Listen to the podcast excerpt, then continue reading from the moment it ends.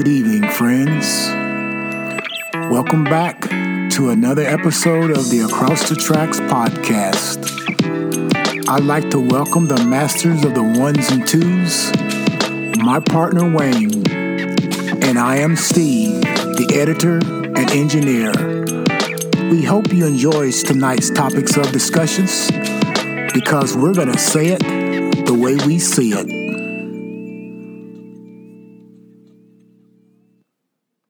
Good evening, good evening, and welcome back to the Across the Tracks podcast. Yes, good evening and welcome back, man. We've been uh, we've been gone for a minute or two.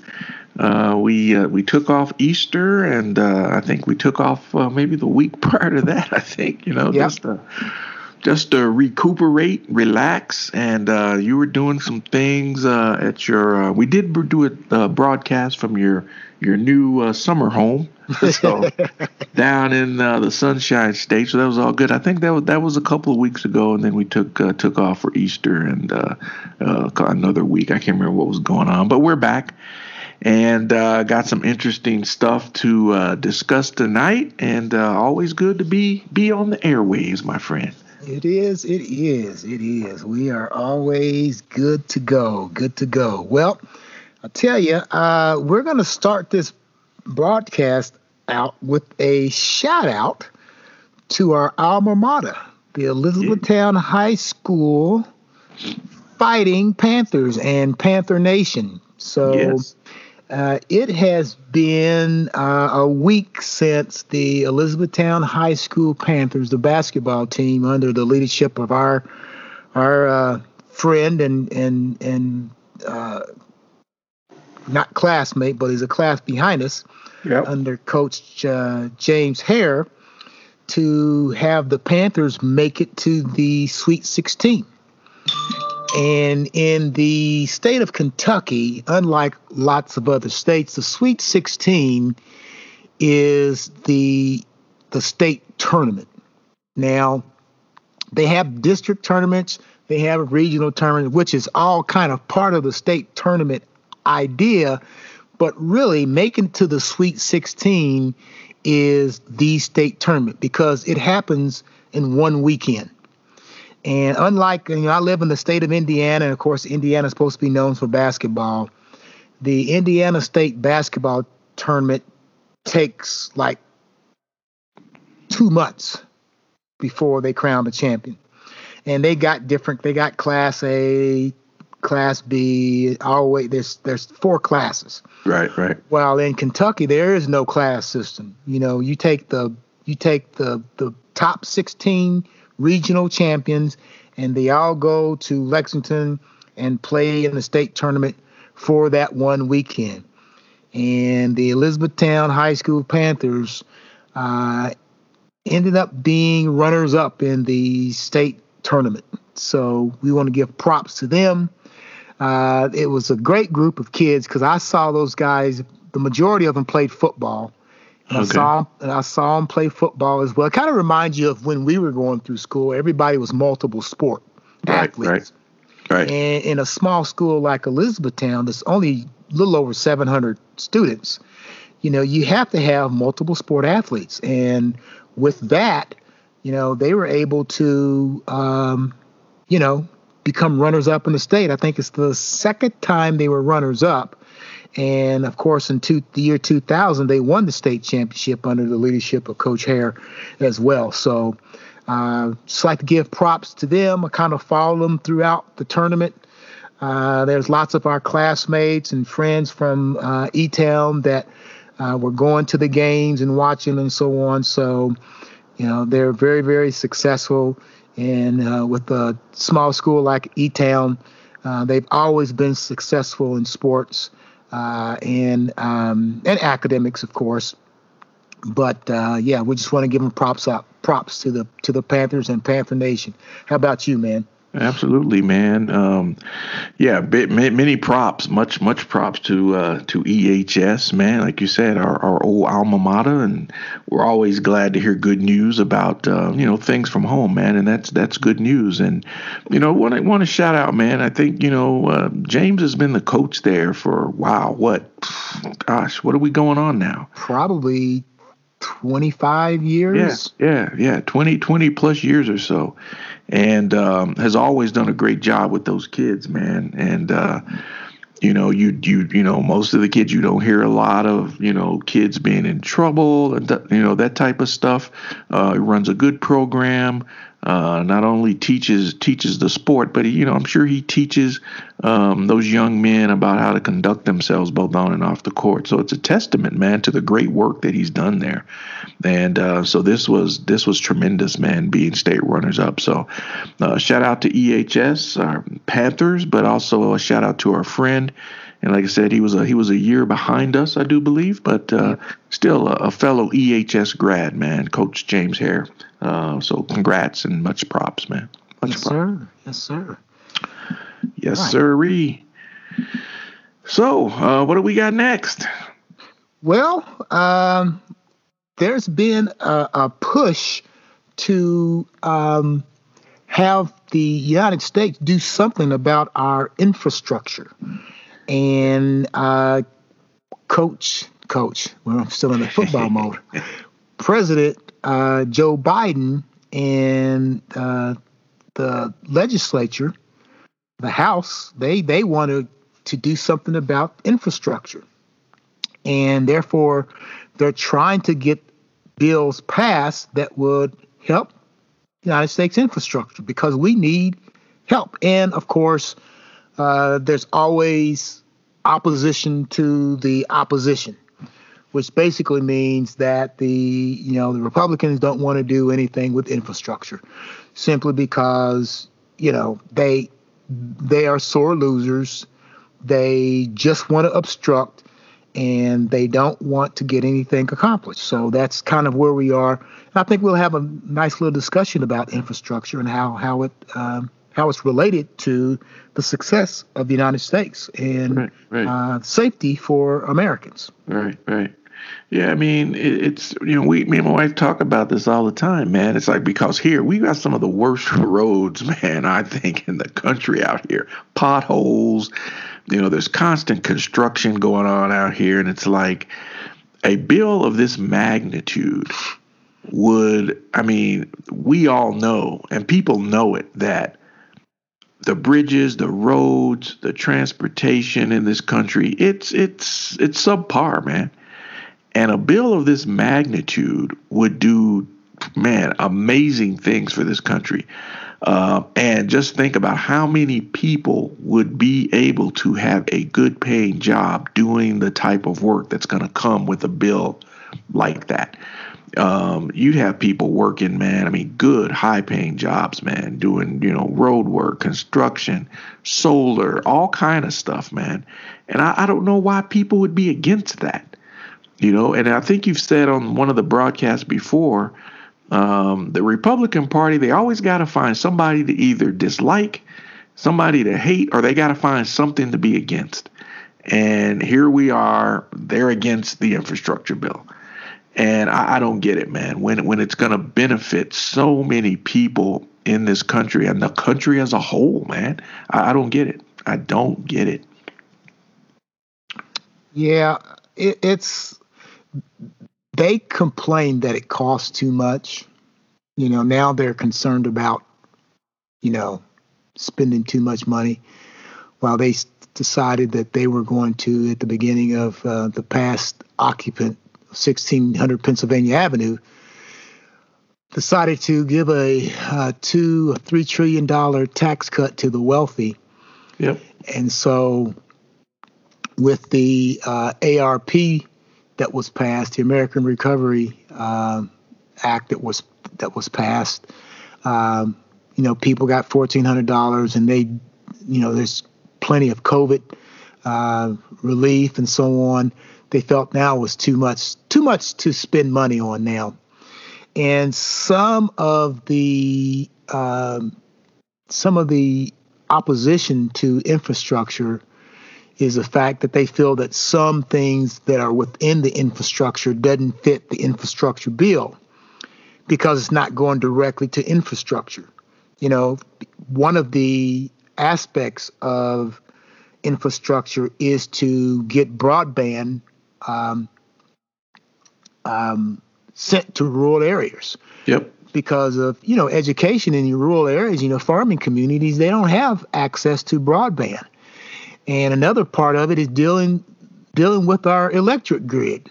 Yep. Well, if I was living in Texas and I know I was out of electricity for four or five days during the coldest months uh, days of the winter, I would uh, would want to, you know, maybe go along with that. But anything in Texas right now is is uh, contemplating on just being negative. Their their governor yep. is the governor's an asshole.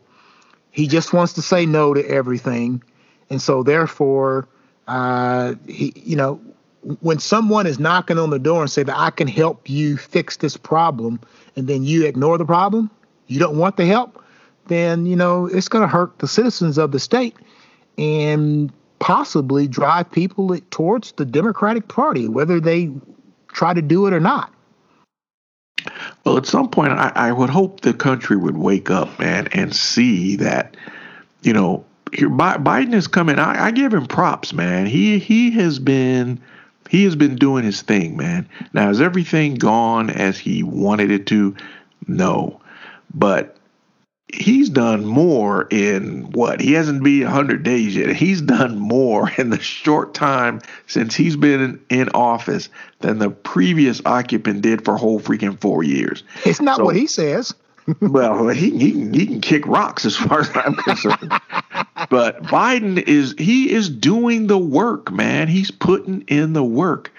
And I would I would hope that people around the country wake up and see like, look, this guy's trying to do something to benefit everyone. So if he can get this infrastructure bill passed, people are going to be they're going to be back to work there's going to be so much work to be done, man. People can't say anymore, I can't get a job. There's going to be jobs to be had. and yeah. it's going to improve the country, man. We're one of the you've been you've traveled around the world, man. A lot of industrialized countries, their transportation, the fact that they have some type of high-speed rail yep. in their country, I don't know why we can't do that. I, I don't know why we can't have high speed rail to go from one coast of the country to the next. Well, I, I can tell you, Wayne, is the fact that we as people feel more comfortable driving cars. And we're not used to high speed rail, while in Europe and other places, yes. that's, that's their main means of transportation. Yeah. Hell, a week ago today, I just drove through Atlanta. Atlanta sucks. The road, system, uh, road system in Atlanta sucks. If, if I if I didn't have the Waze app, and I, I tell you, and and of course last week was spring break. Yep, yep. You know, people coming back from spring break and so on. I didn't choose to go down there when we went down there we had to go down there to do some business. Right. So on the way down there, there was traffic. On the way back, there was a hell of a lot of traffic. But the the Atlanta just sucks. Hell, I was telling Lynn as we were driving and taking hours to get 15, 15 miles, I said they should they should just build an infrastructure just for friggin' trucks have their own super highway where they don't have to get out on the highway with regular car. Build their own shit, you know, and just give them their own, give them their own lane. Let them go where they want to go, and it ease up on some of this transportation. Atlanta's horrible. Yeah, yeah. You know, and yeah. and train transportation. I don't see why there can't be a bullet train that goes from Chicago to Indianapolis, from Indianapolis to Louisville, from Louisville to Nashville, yeah. from Nashville to Atlanta, from Atlanta to you know Gainesville, Florida, or Tallahassee. Right. right. You're preaching to the choir, my friend, because we've been saying the same thing out here. That why can't there be a, a, a bullet train, some type of train to go from Pueblo all the way up to Fort Collins or Boulder, whatever, all the way up that Front Range corridor. They've been talking about this. They've been studying this for as long as I've been here, and no action is being taken. None. So in the meantime, what do they do? They spend trillions of dollars to widen the interstate. Yeah. you know, to wide to add another lane to I twenty five. When it's like you could have built high you the tracks are already there. I mean, find a way to utilize the tracks for high speed rail. Uh, I mean, we, we lived in Japan for five years, man, and we granted we had a car, uh, but we rode the train the majority of time. We wanted to go anywhere in Japan, we caught the train, man, and it was a piece of cake. Yeah, you know, I mean, it was a piece of cake. It was like, wow, this is so nice, and did the same thing in Europe, man. We we caught the train in Europe and I, man, the U.S. man, we need major overhaul here, man. Well, I, you know, the East Coast. You know, that's when when Alex was at Holy Cross, and we would go to his games, or I would go into his games, and so on. I would jump on the rail system and go anywhere. I mean, yeah. for a buck twenty-five, I could go from Boston yep. to uh, Amity. I could go yep. from Boston to uh, Worcester, which was where Holy Cross was located. Yeah. Yeah. And and and you know, I, I went there one time. They they were playing Harvard in a night game, and I flew in to Logan early, and I went down to John Adams, and I went to John Hancock's place, all on the train. And then on the way back, I stopped at the Kennedy Library, which was all on the train. And then from the Kennedy Library, I went to Harvard Square, okay, and then went to the game itself. After the game, I took the train back to Logan and flew out. Yep, yep. But it, yep. it only cost me about five bucks yeah. to go all the way to Quincy, Massachusetts, back up to to to Boston, from Boston to Cambridge, Cambridge, you know, right, right. out of there, and it cost me about five bucks. Yep. Yep. Yeah. I we I don't know why we can't we can't have something like that in all these you know, like you say, you just described the routes, man. From Indianapolis, Chicago, Chicago to here, high speed, some type of high speed rail that would get you to these places, and and get rid of all this congestion on the roads, man. You know, um, we well, used to go when we lived in Boston. We used to catch the. Uh, we go down to New York, so we we go mm-hmm. down and catch the train from Boston and go down to New York. And at the time, this was back in the '80s, but uh, it still was. I think maybe, gosh, the tickets probably were like twenty something dollars. Yeah, I mean, it wasn't that expensive. And you go take you right into Penn Station and uh, get out. You're right there on 34th Street. Boom and you're right in the heart of New York, man. And we'd stay down New York. You know, sometimes we'd stay for the weekend and catch the train and come back up. I mean, all this driving, man, it's getting old. Yeah, you know, and like you, you know, congestion, the trucks, and ah, gosh. So Indianapolis, Wayne, in the 1940s had more cable cars than any city in the United States. Yep.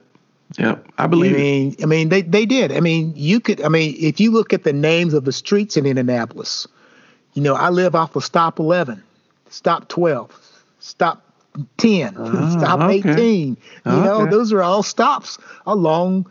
They they used to say it was a milk stop, but they right, just had right, right. trains.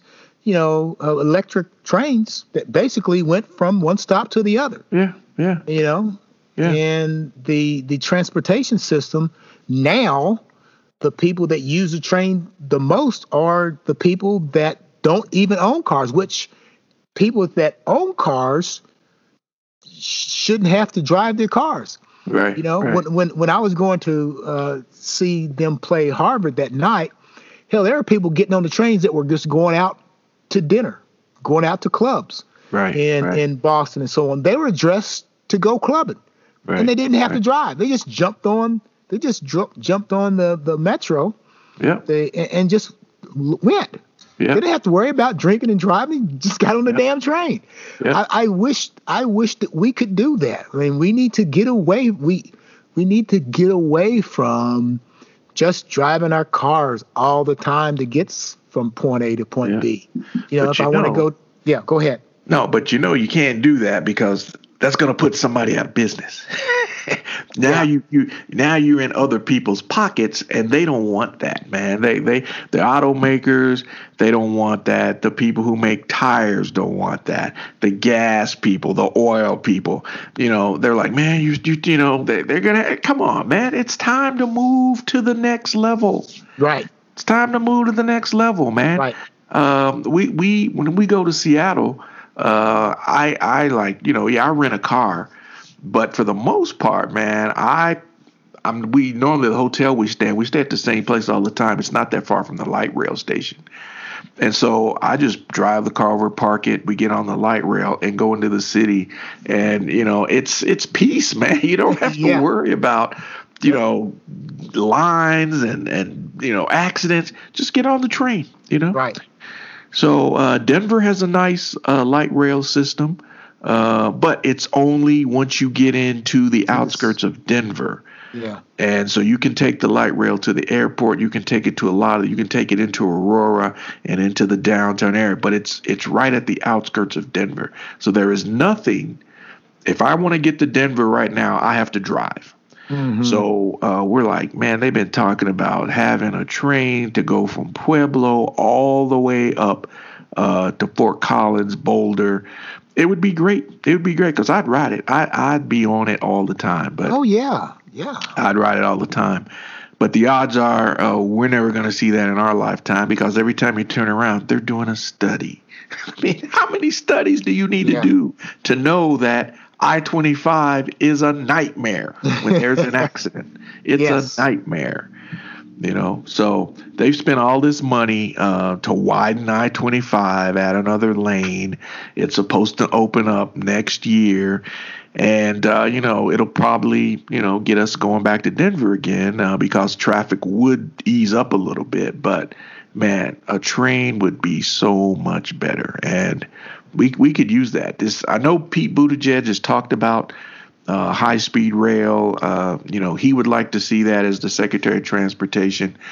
I mean, we just if we could get people committed, man, to do what's what's right for the country, man, do something good for the country, man. Hell, in 2009, he talked about that under uh, yes. President Obama. Nothing yes. ever happened because never happened because never happened.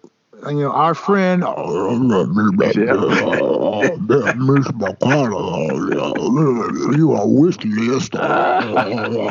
Because he, he didn't want to do anything about it just because the man's name was Obama.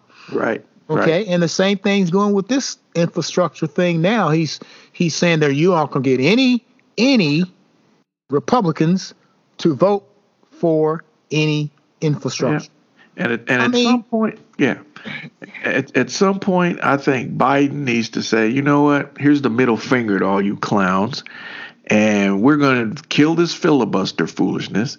And I got work to do. So you either with us or you're against us. And and that's what it's come down to, really, because these guys they're not going to vote for nothing that he puts forward. So they need to kill this filibuster foolishness so they can get a pathway to doing what he wants to do. He's probably got two years to do this. Because if things do go south and they get control again of the Senate, then yeah, his his his his little dreams are coming to a halt. But yeah. while you've got the edge that you've got, I say use it. Give these clowns the middle finger and do your thing, man. Do your thing. You know, do what's good for the country. This this would be tremendous, man. This infrastructure thing. I, I hope they can get it done. Yeah, and and then you got somebody like Joe Manchin, who's yeah. who's now who's now become, you know, the top dog in the Senate because he's saying he's not going to go for anything that is not bipartisan. Well, yeah. hey, Joe, guess what? The Republicans don't want to be bipartisan. Right, right. How can you how can you force them to say that you're going to be bipartisan? They right, want to be right. bipartisan, you right. know, when they're saying no, we're not going to be bipartisan. Well, yeah. I I I don't think the corporate tax of 28% is too much. well, we'll do it 25%. Well, you may as well make it 28%. Right, Dumbass. right. It used to be 28%. Right. You know, back in the Right. uh, uh, the early 2000s. You're just He- going back to where it was. Yeah, he he he think he got a little power now, so he flexing a little bit. But it's like my thing is, dude, are are you with the Democratic Party or you're not? If you if you don't want to wear the uniform of the Democrat, then take off your uniform and join the other side because He's that's not. what you sound like. He's not. You know, You know, more it's like, people, quit, quit more people punk voted for. ass. Yeah, yeah. More people voted for him in West Virginia than anybody else, and West Virginia voted for Donald Trump more than anybody. Yep. So and of the therefore, and one oh, of the he- poorest states in the country. Four states, So- and and they just they you know he stuck because he he wants to be. I'm a Democrat, but I- don't want to act like a Democrat. Well, you know, yeah. He, And my thing is, dude, just just switch to the other side. Then we know because that, that's that's how you're acting, man. It's like, you know, you don't want to be down with with the prez who is trying. He is trying to do right, man. And and these people, Sinema, him, uh, and then we already know about the Republican clowns. But these Democrats who are who are against him, man, it's like, man, what is wrong with you, man? I mean, a lot of these people, man, like West Virginia, one of the poorest states in the country. Can you imagine what this infrastructure bill would do for West Virginia? yeah. You know, but they, All those people that aren't in the coal mines, guess Right. what? You're going to get a job building Right. high speed rail through the area, right, right, there making your roads better, more fucking fuck- tunnels. Right. I mean, get, come on, get with the program, man. That's that's I say Biden just says, you know what? Screw you all. I got work to do. Got work to do, man, and and let's get it. So I, I hope something breaks, uh, because if he's waiting on the the the the kindness of the Republican Party, he can forget that. And he can forget that Joe Manchin and Kyrsten Sinema are going to come to their senses and, and help him out as well. So it is what it is, man. It is Yep. what it is. But we do need infrastructure. That's for We definitely need infrastructure, man. We need it badly. So, um, so let's segue into another topic uh, that has to do with, uh, I think it's another political type issue, um, and that was the fact that uh, you know we were off the air. This occurred while we were off the air for a bit, but it's worth mentioning the fact that Major League Baseball pulled the All Star game out of Georgia. And I guess you heard where it's going to be played. Yes, sir. Mile high. Mile high. They they they take the Major League uh, Baseball All Star Game out of Atlanta, which is fifty one percent black, and they bring it here to Denver, where the population is nine percent black. Yeah. So Coors Field will be hosting the Major League uh, Baseball All Star Game. But uh, what are your thoughts, man? People have had different thoughts about what this means in lieu of the voter restrictions that uh, Brian Kemp has levied on the state of Georgia as the governor. Some people have the view that, yeah, this hurts. This hurts a lot of small businesses. A lot of them were black Mhm. that were counting on that All Star game being there because that meant money for their businesses. The other argument is hey, somebody's got to take a stand and show these people that you can't suppress or you know disenfranchise us from voting. It is it is a right of every citizen to vote. So, what's your take on it, man? Uh, which side of the camp are you in, or are you in the middle somewhere? Let's look at it this way. I understand that uh, Stacey Abrams and the people that are kind of political and, and, and leaders in the black community understand that um, you know it it would be good to have the All Star game in Atlanta. Helped, help out black businesses, of course. Uh, since Atlanta's 51% black, I understand that. However, it's one game. It's one game. And if you look at Major League Baseball, the demographics of Major League Baseball has changed quite a bit. Indeed. And I think my own personal opinion is that Major League Baseball, whether right or wrong, pulled out. And for me, they should have pulled out. The thing that that most concerns me is that what's going to happen how much political pressure can the NBA, the NFL, the NHL, Major League Soccer put on the state of Georgia? Because you've got the WNBA there and too. the w- WNBA. Because if you think of all the games that are possibly going to be played, the WNBA is going to the their franchise there is going to play at least 20 or 30 games. Yep. The NBA is going to play at least 20 or 30 games. The NFL is going to play at least eight or nine games at home. Um, you know, so that's going to put more pressure if they do what they did with the state of Arizona when Arizona did not want to pass the Martin Luther King Jr. holiday bill back in 1986.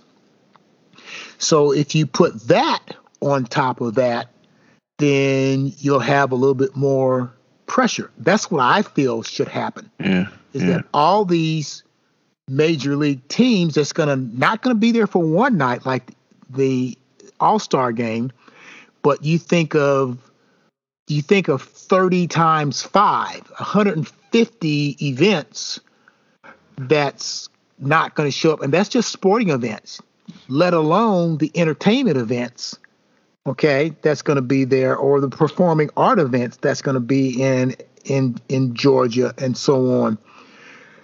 So that kind of revenue will make them make them think twice about or maybe changing that. They're not, of course, right, because right. they're stupid ass, hard asses, and you know they're they're just trying to be mean to black folks and brown folks. Yep. Yep. And therefore, they they once again putting pressure on Coca Cola. Okay, putting pressure on those other uh, um, Delta. Delta. Okay. Home Depot. And Home Depot and all those places places that are based out of Atlanta or or Georgia or whatever, then that's going to put more pressure on them. And they send a signal to these other states that are going through the process of doing this that if Major League Baseball doesn't come or football doesn't come, the NFL doesn't come to Indianapolis because they passed a stupid ass bill, in which they have. Okay. And they're debating that then they may think twice about doing it. It's power when people stick together. Yep. Those, that's those are my thoughts. Yep, yep. No, I, I, I agree, man. Um, you you know, people were, were, were saying, well, you yeah, you're taking you're taking money away from from the black businesses there. But as you said, All Star Games one game. You still got major major sports going on in the city of Atlanta that are going to provide income to those businesses in and around those stadiums and those venues. So that's the way they need to look at it.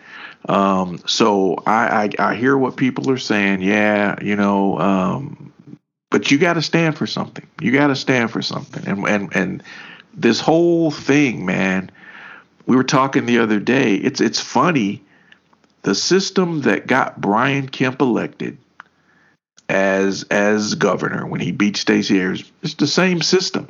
It's Yep. the same system. But now the fact that a lot of black and brown people came out to vote here this past election, it's the same process you got elected with. Somehow now the process is broken. And we need to fix it and we need to put in some uh you know some guardrails to ensure that you know their their free election but it was the same system you got elected under Yep. so what what, what are you saying was it crooked then i don't think so. Yeah. so i, I think uh, mlb was right. You know take a stand man. It ain't all about money all the time. It's about principle. And uh, the fact that it's clear as day they can say what they want but it is clear as day that you are seriously trying to disenfranchise the majority of people in, in Atlanta and the suburbs around Atlanta, a lot of those Decatur, um, Atlanta, uh, all those suburbs, you know, around Atlanta, a lot of black folks live in those suburbs. And Stacey Abrams has got those folks motivated to come out and vote. So you see where their handwriting's on the wall, and you gotta you gotta shut that down. Yeah. But it's the same system that got you elected. So if it's if it's crooked now, it was crooked then. Yep. you know, And- it was crooked then.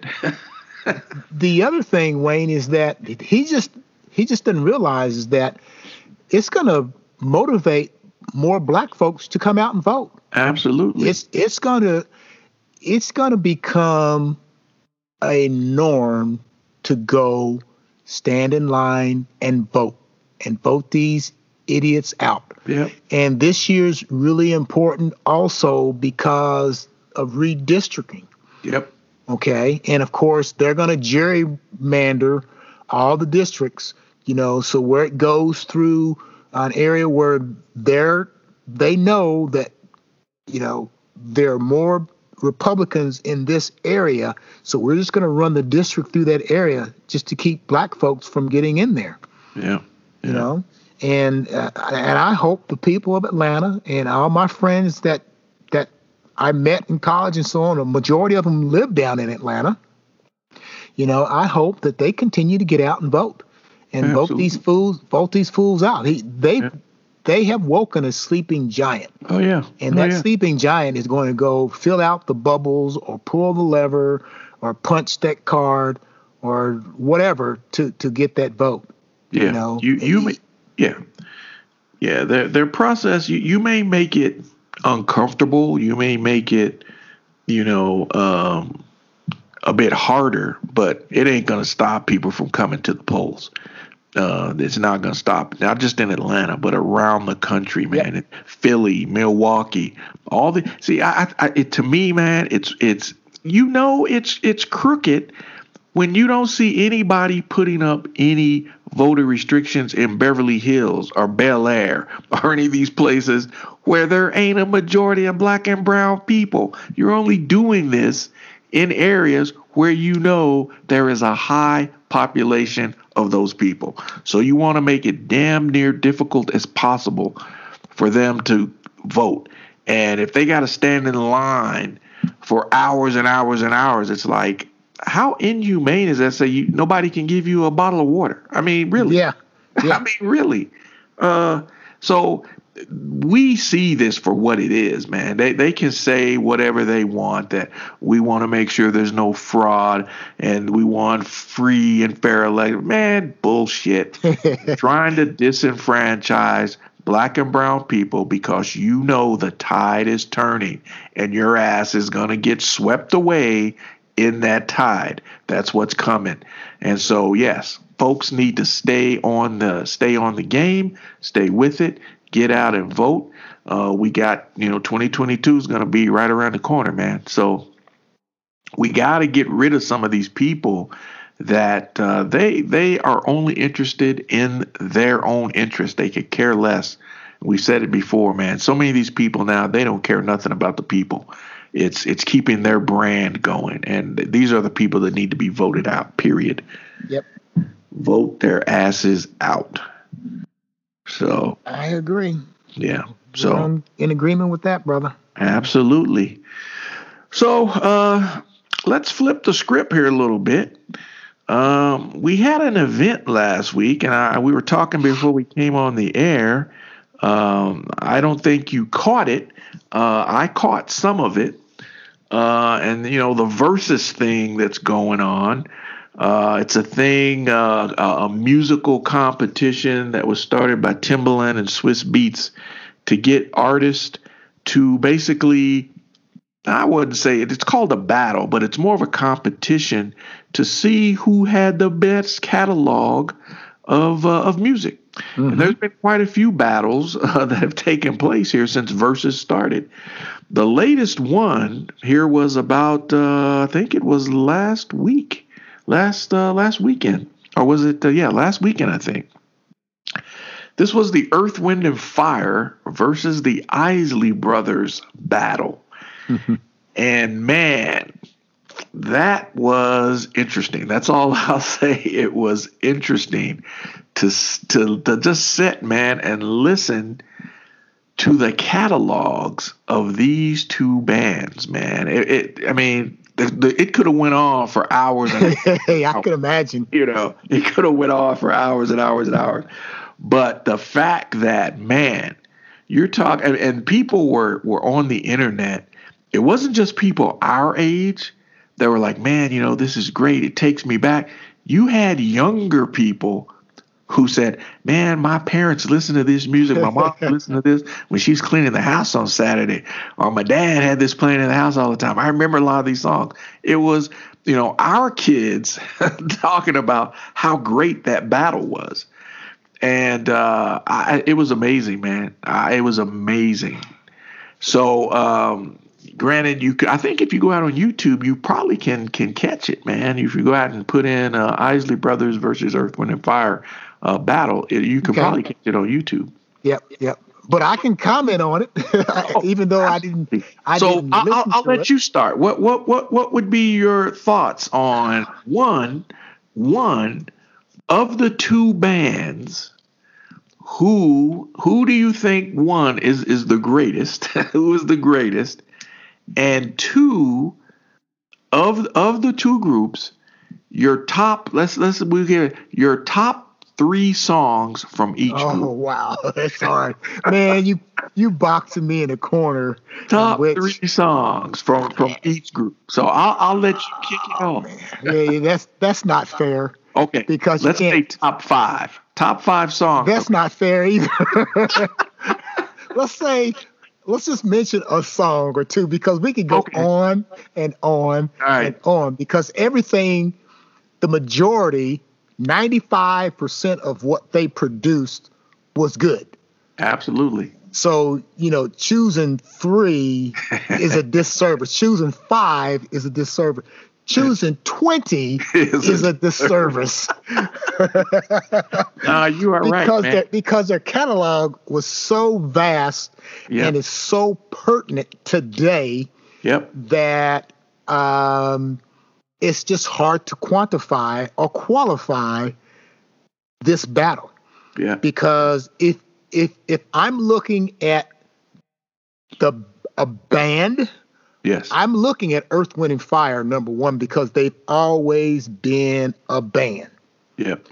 The Isley Brothers were a group that developed into a band now has gone back to being a group because of the transition of members of of the of the uh, the group itself. Right, right. So band wise, no question, Earth, Wind, and Fire, top band, because you know they they were a band. Period. Right, right. You know the Isleys, you know they started off as a group, you know back in the fifties, and then about 1971, 72 or 3, they transitioned into a band because that's when they brought in Chris Jasper and Ernie yep. Isley, and I can't think of the other cousin. Uh, that's when when they when they brought in the three plus three. Right, right. That that three plus three. That's when they became a band.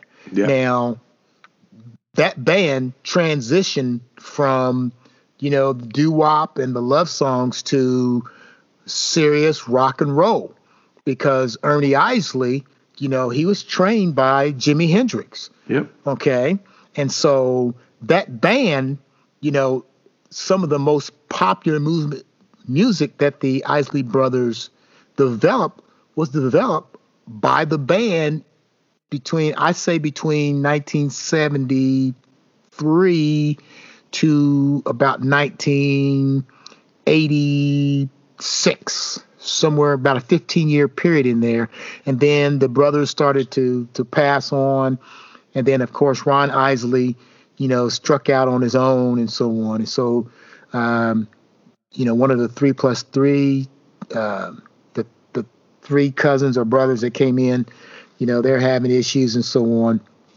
But I would have loved to listen to that. And as you've mentioned, I'll, I'll go back out and listen to it and just to see what songs they chose to play. Oh wow! Okay, and Yeah. then go go from there. It, They- it's they- almost like um, there's two young high school kids, and I can't think of their names that are listening to music from back in the day that they never heard before.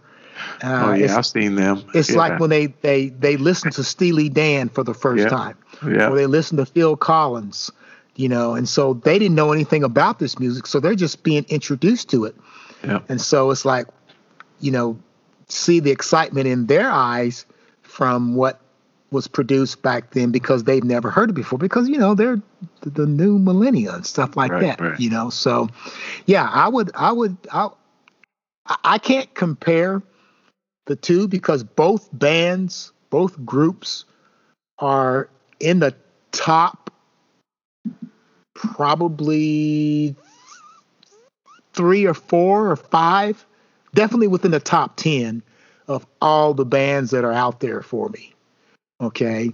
So anything i mean i listen to them every day.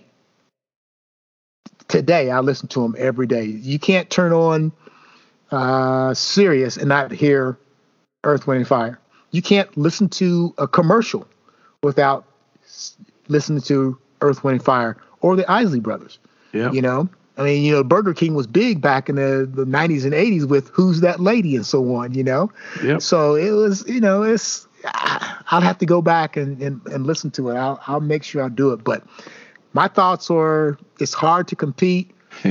There there is the, the only people that are winners in that competition is us because we get to we get to hear their music again and again yeah, yeah. how about you man Oh man, I, I I did listen to some of it, man. Like you say, man, they were pulling stuff out, man. Of especially the, the Isley Brothers went back, and got a lot of their '60s stuff, Yeah. shout Yep. and uh, pop that thing and stuff like. oh yeah you know, and uh, but uh, hands down for me, man, uh, and I and I love the Isley Brothers, but hands down, Earth, Wind, and Fire is they are they are my all time favorite group, you know, and um, they're they're you know a battle between these two, like you say, I nobody wins because you know the catalogs are so vast and it, it, it just takes you back to a simple time, man, because we grew up on this stuff.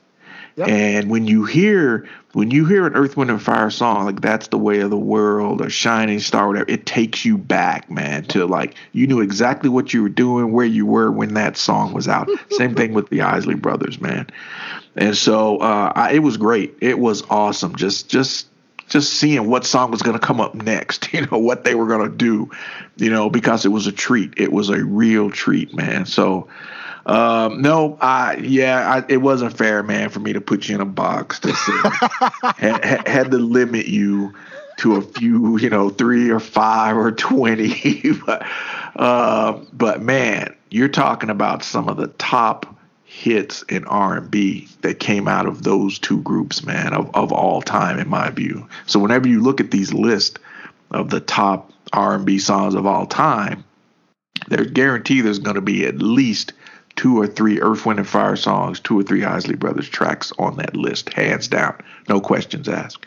Yeah, in, So- my playlist, in my playlist, I have specific Earth, Wind, and Fire and Isley Brothers. Yep. Just just them. Yep. Now I don't Yeah. have too many artists that are that way. I've got Yeah. like James Brown, I've got Earth, Wind, and Fire, the Isley Brothers, I've got Prince, I've got Steely Yeah. Dan, and a couple of others. Just just their music. Yep. Okay. Yeah, I have a same thing.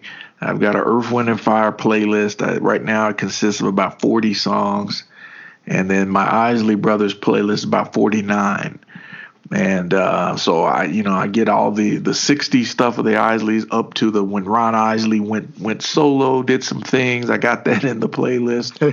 but I I I I go back, man, to the to the uh, to the stuff we listen. You know, when we were in high school, the '70 type Isley Brothers stuff, Yeah. uh, three plus three, and go for your guns and Yep. all that stuff.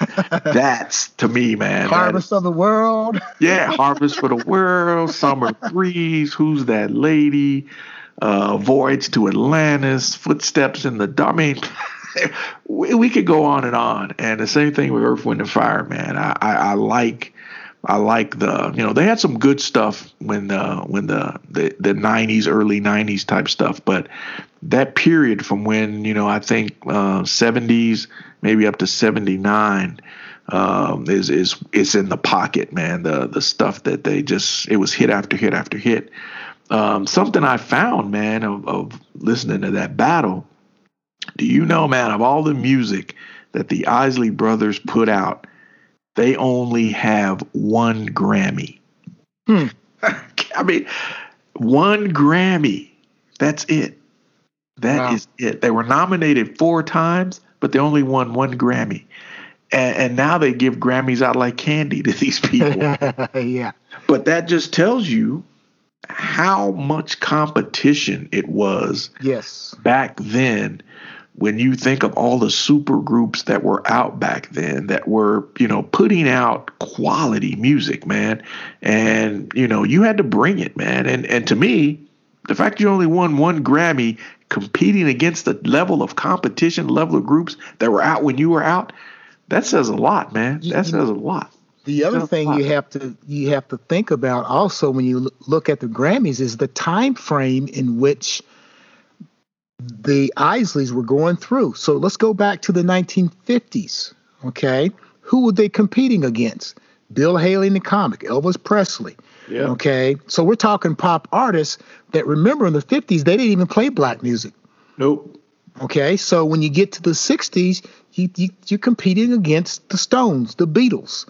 Okay, you're competing against um, you're competing against Motown.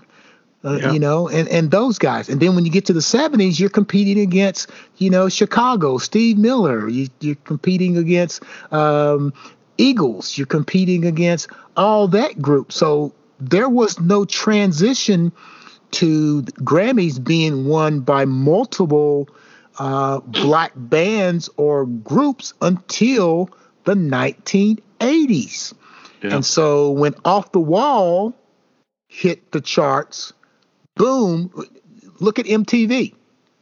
They didn't have any black artists on MTV when it first created. Michael Jackson was the first to crack that MTA, I mean the uh, MTV uh, vault. So Michael Jackson was was able to crack the pop vault in 1980 with Off the Wall, and then you think of you go a few a few years later, then Prince cracks it when he comes up with Purple Rain. So the the Grammys started to change in the number of artists of color that they began to um, give awards to, other than you know the the classic Right. Motown type people. Right. So now you got a genre of people that in which um, the Isleys, if you look at the black charts, if you look at they were always in the top, always Yep. in the top ten. But when you look at Grammys, you know the face of the Grammys, the attitude of Grammys changed in 1980.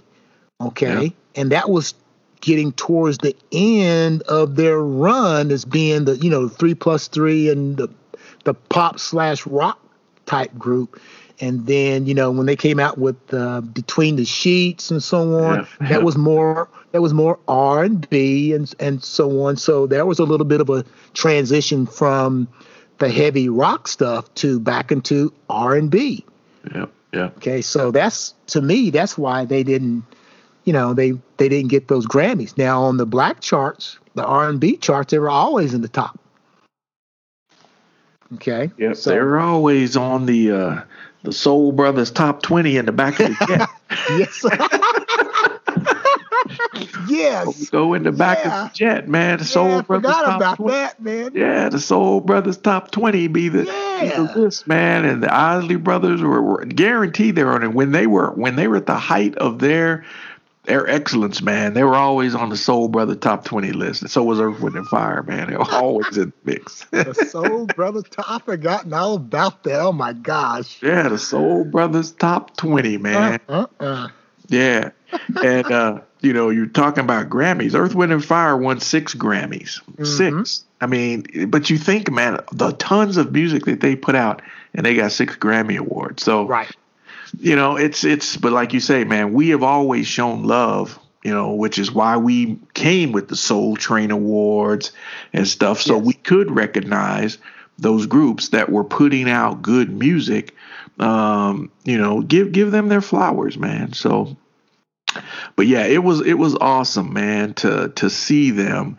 And granted, the group has changed. Um, they gave uh, they gave shout out to the members of, of of each group that had passed on. Maurice White, of course, mm-hmm. from Earth, Wind and Fire, and then I think two of the Isley brothers have passed. Um, the two older brothers that the two older the brothers have passed. So on the particular battle, uh, Ronald was there, Ernie was there. Um, and I think I think Chris Jasper might have been there. And then Earth, Wind, and Fire was Philip Bailey, um, Verdine, and uh, Ralph Johnson was there. Mm-hmm, mm-hmm. So, but man, it was awesome. It's, it was it's weird. Awesome. It's weird as as we sit here and speak. You know, I've got my back to back playlist, right? Yeah. And just the other day, within the past three days, I've added to my back to back playlist Stephen Stills and okay. the Isley Brothers. Love okay. the one you're with. Yep. I mean, I, I, I kid you not, not because we were talking about it, just because I was listening to something and had Stephen Stills on it. No, it actually had the Isley Brothers singing it. And I said, huh, I'm going to find Stephen Stills. You know, yep. went to my Apple Music, found Stephen Stills and zoomed it in there and then put the Isley Brothers right behind it because you know, that's my little playlist. I have like 112 songs oh, that's back to back like that. And that was the latest. Wow. so when you're back to back, do you have uh, Seals and Crofts and Summer Breeze, their version of Summer Breeze? Yes, yes, yes. Yeah, yeah. I so. have I have some good ones in here. I have okay. Some, I've got some good ones, man. I've got some that people would never think about, and then some some that you know, people go, huh, I didn't know that. I didn't know they they sampled Patrice Rushen. Yep. You know, yep. I'm like, wow. you know, it's it's it's kind of cool. Yep, and that's one of the things they mentioned that the, the hip hop has sampled the Isley brothers, uh, man, tremendously. just, just their their rhythm tracks have been sampled uh, within hip hop so much, man. That I mean, you got to give give homage, man, and I think that is a way to to pay respect, man, to uh, to a group uh, like that, man. Mm-hmm. But it was awesome. I, I, I, encourage you if you can go out to YouTube, check it out, man. You'll you'll have fun, man. Just just put it on, let it play, and you'll be like, oh man, oh, yeah, that was good. That's what I was doing. I'm like, man, just to, it was awesome. So yep, yep, it was yep. great. So um, let's keep it in the music tip. And uh, we want to talk about an artist. Uh, he passed away yesterday. Uh, Earl Simmons, also known as DMX, uh, passed away yesterday.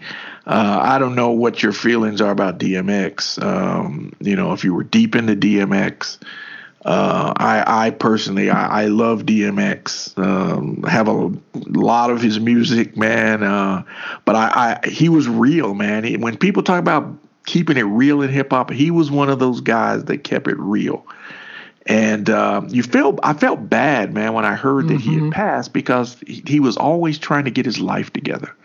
Yeah. And uh, it was just sad, man, to hear that he had passed. But um, in the early, early, I mean, maybe early to late '90s, early to late, late '90s to early 2000s, DMX was at the top of his game um, with the Ruff Ryders, the Ruff Ryder label, uh, with Eve on there and the LOX mm-hmm. and Jadakiss.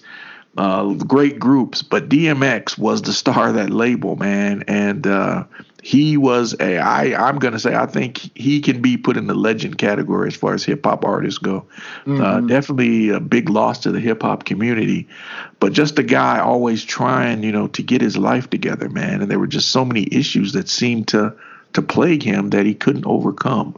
Yeah. So and he's uh, fairly young too, wasn't he? Fairly young, fifty years old, man. Fifty, yeah. You know, fifty yeah. years old, and uh, he had a battle. If you if you do get a chance, he had a battle right before he passed. He had a versus battle with Snoop Dogg, hmm. and man, it was good too. It was it was good too, man, because you know it's like wow. I mean, they both have catalogs that are like now, if you you have to get if if you if you like that type of hip hop because it's there's some violence, there's the, all the all the, oh, I listen to it all the, the hoes and all that. Oh you know? yeah, yeah, yeah. It doesn't, you know? it doesn't stop me. yeah, yeah. But man, their catalogs were were deep, man, and people were just you know they were they were showing how many people were logging into the battle and and a lot of prominent people were dialing into the battle and people were just saying it's like man you know we, we're gonna miss dmx you know uh, but I, I loved him, man. Loved his music. Uh, loved what he stood for. He he was real. He was a real guy, man. Your thoughts? Yeah, yeah.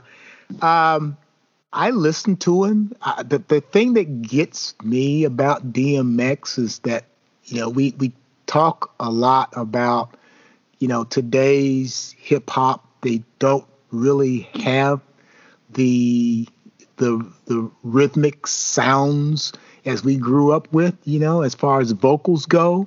Yeah. And so on. And DMX is like you've got a pit bull. Yep. because his his voice was so hard.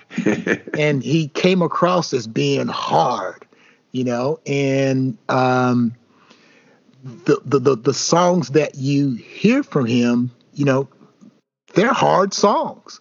Yeah. And so he, as you said, keeping it real means he was hard. you yep. know, he took he took no prisoners.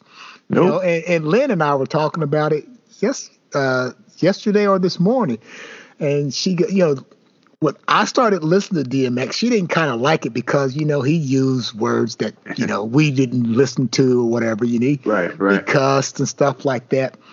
But Lynn goes, you know, the one song that I could remember about him is the one where he says, you know, I'm up in here. yeah, know? yeah.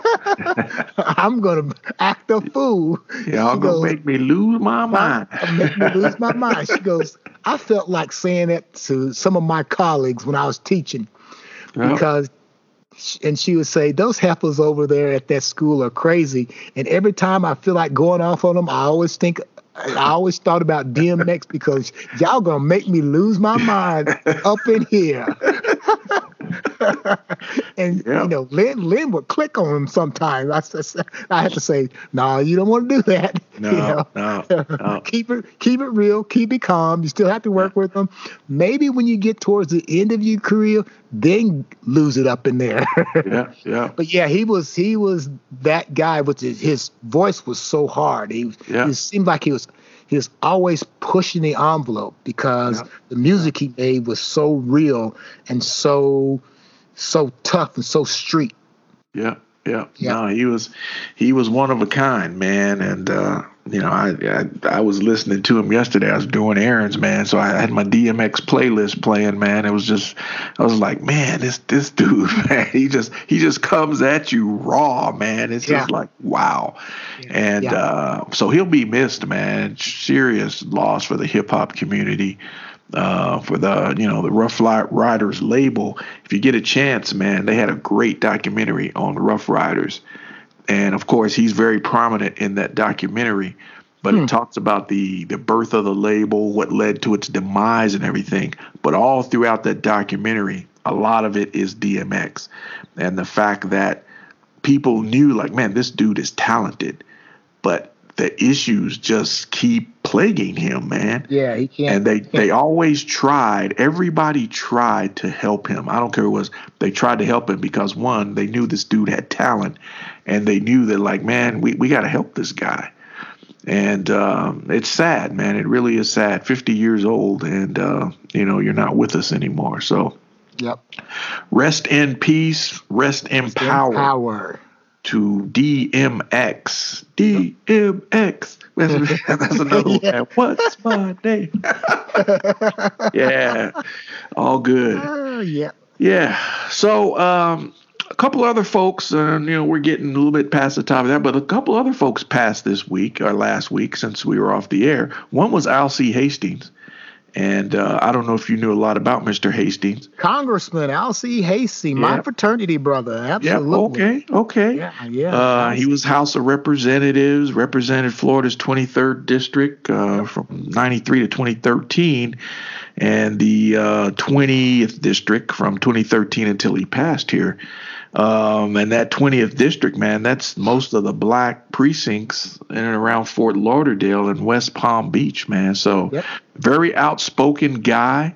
Uh, always down for the people. You never, never had to wonder where Mr. Hastings stood Oh, he no. was going to stand up for the people, man. And Yeah. uh, your thoughts? Uh, said he's a fraternity brother. Your thoughts? Absolutely. Uh, happened to uh, went to a fraternity conference in Washington D.C. back in eighty. Uh, let me think. Eighty four, I think it was, and he was the main speaker at the convention, and he was, you know, because Jesse Jackson was thinking about running for president that year, and he hadn't made up his mind or whatever and Alcee Hastings was the the keynote speaker at our fraternity convention in D.C. that that summer. And you know, he was saying, you know, I'm down for black folks to getting out there and and, and being population. And he goes, he goes, I'm not going to tell Jesse to do anything. I'm, I'm not going to tell Jesse to run. I'm going to tell Jesse to fly, fly, Jesse, fly.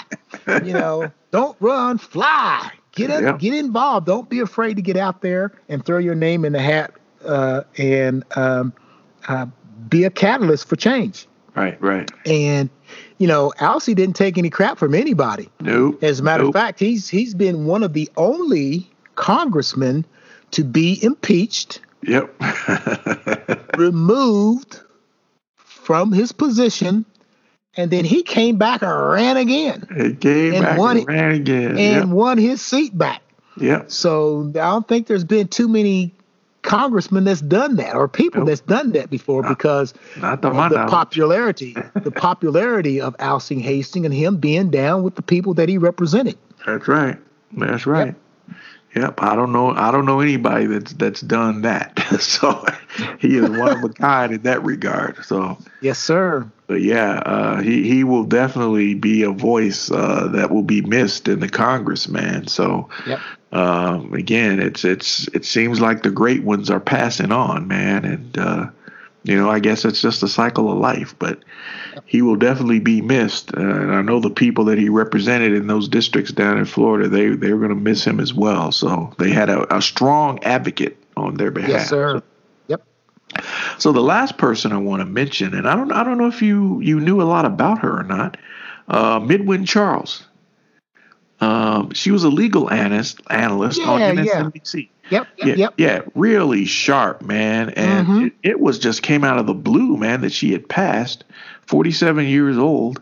Yeah. And but I call always when she was on doing her legal analyst, um, uh, she was on all made made all the rounds on the MSNBC shows, but primarily uh, Jonathan Capehart would have her on, Joy Reid would have her on, and now Tiffany Cross has had her on, uh, and Ari Melber had her on too. But sharp legal mind, had her own firm.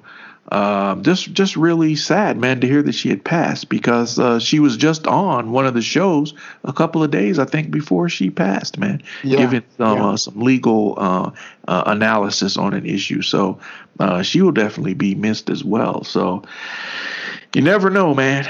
You never know. So right. uh, I think we uh, we have to remember, folks, the great work they've done. And uh, we remember that. And uh, again, to everyone we've mentioned tonight Alcee Hastings, Midwin Charles, DMX, rest in peace, rest in power. So, And the Um, Duke any- of Win- any- oh, and the. Duke of Windsor. yes. yes. We are going to talk about it. Prince Yeah, Philip, he's Prin- gone too. Yeah, Prince Philip, he, he passed. uh, man, I you know, I, I am not sure what that's going to mean for the monarchy going forward. Uh, and I wonder how the queen is going to take that because they've been together for so long. You know, 73 years. 73 years, uh, you know, how that's going to affect her going forward because he has always been there with her. Uh, and, and he basically, man, I if you watch The Crown, even though it's fictional, yeah. Yeah. The fact that he, you know, dude, you he was pretty much told this is your job. we don't care about what you want to do. This is your job. And that is to support the queen. And he he did that, man, and he he he did it well. And uh, it's it's it's a loss. It's a huge loss uh, for the UK and for the monarchy and the family. And so we want to remember them and, uh, you know, rest in peace to uh, Prince Philip. Your thoughts?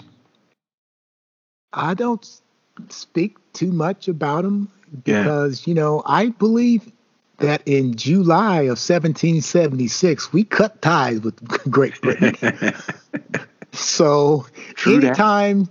anytime that something comes on with the royal family, I tend to go change the channel. Yeah, yeah you know, because, you know, I, I will give him his props. He he he kind of modernized the the royal family. You know, the, the queen is still stuck in 1936. You know, she's she's still stuck in that era. You know, no one's seen it. You know, this idea that royalty has, you know, certain you know things. He can't talk to her. She's never he, he she's never given an interview. You, you can't see her do this. You don't speak on that, and so on. All that kind of stuff is, I mean, it's too much. Yeah, Come on, it's yeah. 2000. It's 2021.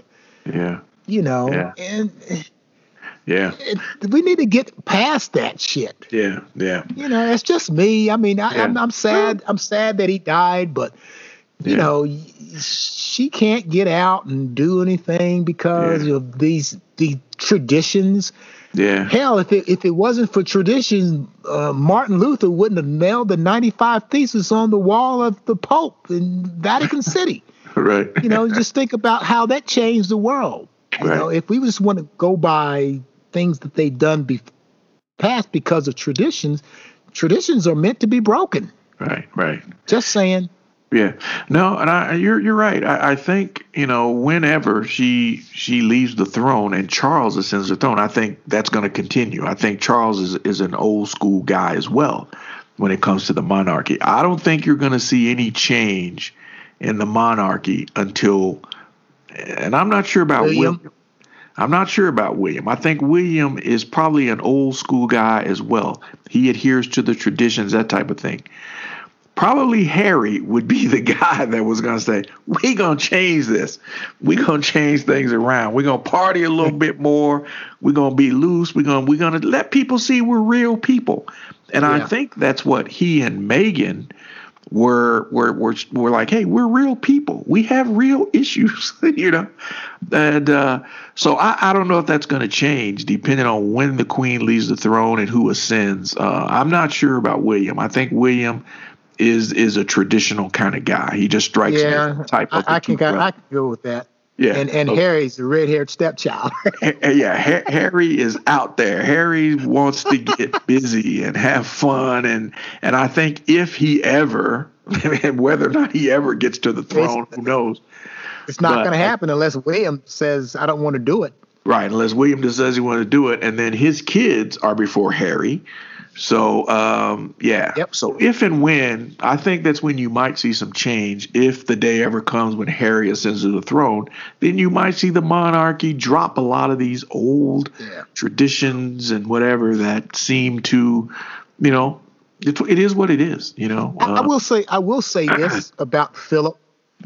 The the thing that he was able to get the royal family pass was the idea of divorce Yes. You know, because if it wasn't for uh, uh, the the former king Edward, who married Wallis Simpson, and the British royal family and the the Brits went crazy because he was uh, the king for less than a year, probably just a few days less than a year when he gave up his, he abdicated his Yep. throne, Yep. He which allowed, which allowed uh, his brother George to become the king Yep. and therefore, you know, uh, Edward was outcast, and he never really went back to England that often. Nope. And the Queen never really forgave him for marrying a divorcee, and then uh, he kind of nuzzled up to Hitler during the 30s and stuff like that. He ended up living his living his life in France. He dies, comes back to to and, and is is buried in I think Windsor Castle, one of those places over Yeah. there that they Yeah. own. Westminster. Is it then- Westminster Abbey? Yeah, Westminster. Westminster, Yeah, one of them. Yeah. Windsor, Westminster. They got the, you know Right. The British people pay for their stuff anyway. Yeah. So they brought him back, and then Charles was able to get. Um, I mean, Philip was able to get Charles through the divorce with Diana. Yep. Okay, and then Princess Margaret also was divorced, so Charles had to work his way, work their family's way through that. Yep. And then, of course, Andrew and Sarah Ferguson, they were divorced, and so they had to, he had to work their way through that. Okay, and so he did, and and, then, you know, the big hubbub over Edward marrying a divorcee. Then Ears, Prince Charles marries Camilla Bowles, Yep. who's Yep. divorced. Yep. So, you know, Philip was able to move the the royal family towards those type things and allow the people of England to say, you know, divorce isn't such a taboo. You know, it's happened to our family as well. So Yeah. Yeah. No. Yep. that's all I got to say about that. Yeah. That's that's family life, man. Things happen. So. Yep. All right, my friend. I think unless you have any other topics, I think uh, we're now at the bottom of the hour. So we. well, we've been at it. We've been at it according to my recording at for an hour and fifteen minutes and Yeah. thirty-eight, nine, forty seconds. 40 seconds yeah but good good dialogue good discussion uh, since we had a two week hiatus so good to be back so little little uh, little long-winded tonight but it's all good man it's all, All good. good. Went by Oh. just just like that. it did did did so so i don't have any other comments uh, looking forward to another fun-filled week ahead and uh, got snow coming toward the middle of the week so it's springtime in the Rockies, so Springtime in the Rockies. springtime in the. Rockies. So uh, unless Well, you I don't have, have anything. anything I don't have anything, brother. Nope. All nope, right. Nope. so we're gonna wrap up this episode of Across the Tracks, and uh, we'll see you all next week, same time, and uh, hopefully you can join us. Hit us up on our Facebook page, or we're on all the the platforms, the podcast platforms. Check us out. And until we meet again, in the words of King T'Challa, Wakanda forever. All right, all right. In the words of my old broken Italian, Chiliamo dopo. As in three strikes, And we're we're out. The views and opinions expressed in this podcast are of those of the individuals and do not reflect on the official policies or positions of any government or corporation.